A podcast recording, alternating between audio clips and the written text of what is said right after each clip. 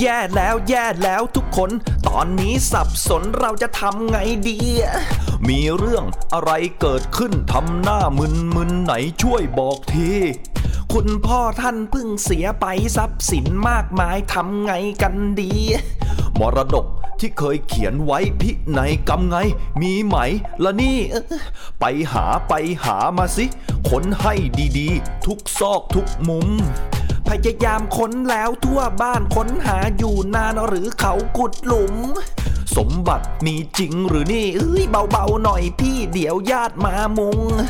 มรดกมีตั้งมากมายพอเจ้าของตายก็ปล่อยไฟลามทุ่ง เอ้ยใจเย็นๆครับใจเย็นๆครับ ผม rapper lawyer มาช่วยแล้วครับ เปิดกฎหมายมรดกสุดท้ายแล้วจะตกเป็นของใครมาไล่ลำดับญาติกันครับไปเมื่อใครถึงแก่ความตายโดยที่ไม่ได้ทำพินัยกรรมไว้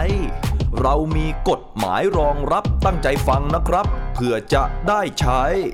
กรณีมีมรดก แล้วมันจะตกมาเป็นของใคร ก็ผู้สืบทอดสันดานลูกลูกหลานหลานเหล่าทายาทไง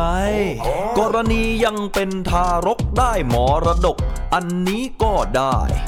แล้วถ้ายังอยู่ในท้องแบบนี้น้องๆจะนับด้วยไหมอะต้องคลอดมาแล้วเท่านั้น 310 วันนะจำเอาไว้ รายละเอียดเยอะอยู่นะครับเนี่ยมีอีกไหมครับ พี่จะได้นำไปใช้พูดตามตรงเลยนะครับ ใครมีสิทธิ์รับมรดกบ้าง แน่นอนก็ทายาทนะเซตามลำดับหนีจากบนลงล่าง มีทั้งหมดอยู่ 6 ลำดับเดี๋ยวผมจะนับว่ามีใครบ้าง นับกันนับกันให้หมดเถียงกันให้จบไม่ต้องมีข้ออ้าง ลำดับแรกสุดยืนหนึ่งพี่ไม่ต้องอึ้งผู้สืบสันดานลูกหลานสายตรงครับพี่นับกันให้ดีเดี๋ยวมีหลายบ้านลำดับที่สองมาแน่ก็คือพ่อแม่ผู้ให้กำเนิด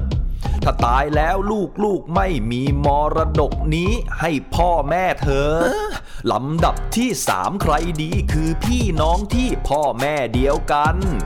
ถ้าตายแล้วลูกไม่มีปับป้ามามีก็ไปสวรรค์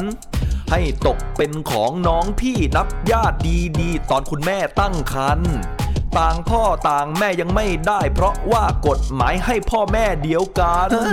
ต่างพ่อต่างแม่ต้องนี่ ลำดับที่สี่ก็ได้เหมือนกัน ลูกพ่อคนละแม่ก็มีนับกันให้ดีเดี๋ยวจะตีกัน ถ้าผู้ตายอยู่ตัวคนเดียว อยู่แบบโดดเดี่ยวไม่มีลูกนั้น พ่อแม่อย่าร้างกันไป มีลูกกับคนใหม่ถือเป็นพี่น้องกันลำดับลำดับที่ห้ารุ่นใหญ่ต้องมาปู่ย่าตายายลำดับที่หกลุงป้านาอาก็มารับมรดกได้ สืบกันตามลำดับนี้ลำดับไหนไม่มีก็ลดหลั่นกันไป มีหกลำดับทั้งหมดแบ่งกันให้ครบจบแล้วนะบายบาย เออเอ้ยเดี๋ยวก่อนสิพี่ เอกสารนี่เออต้องเตรียมอะไร บ้างนะครับพี่อ๋อเรื่องเอกสารมี 5 ข้อนะครับนี่ ผมขอโทษรีบไปหน่อย ขออภัยอะอย่าเพึ่งจี้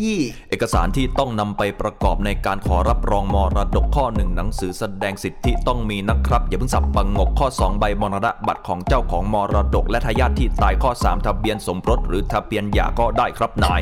ข้อ 4 คือทะเบียนบ้านและบัตรประจำตัวประชาชนประจำตัวของทายาทที่ยังมีชีวิตอยู่นะครับทุกคน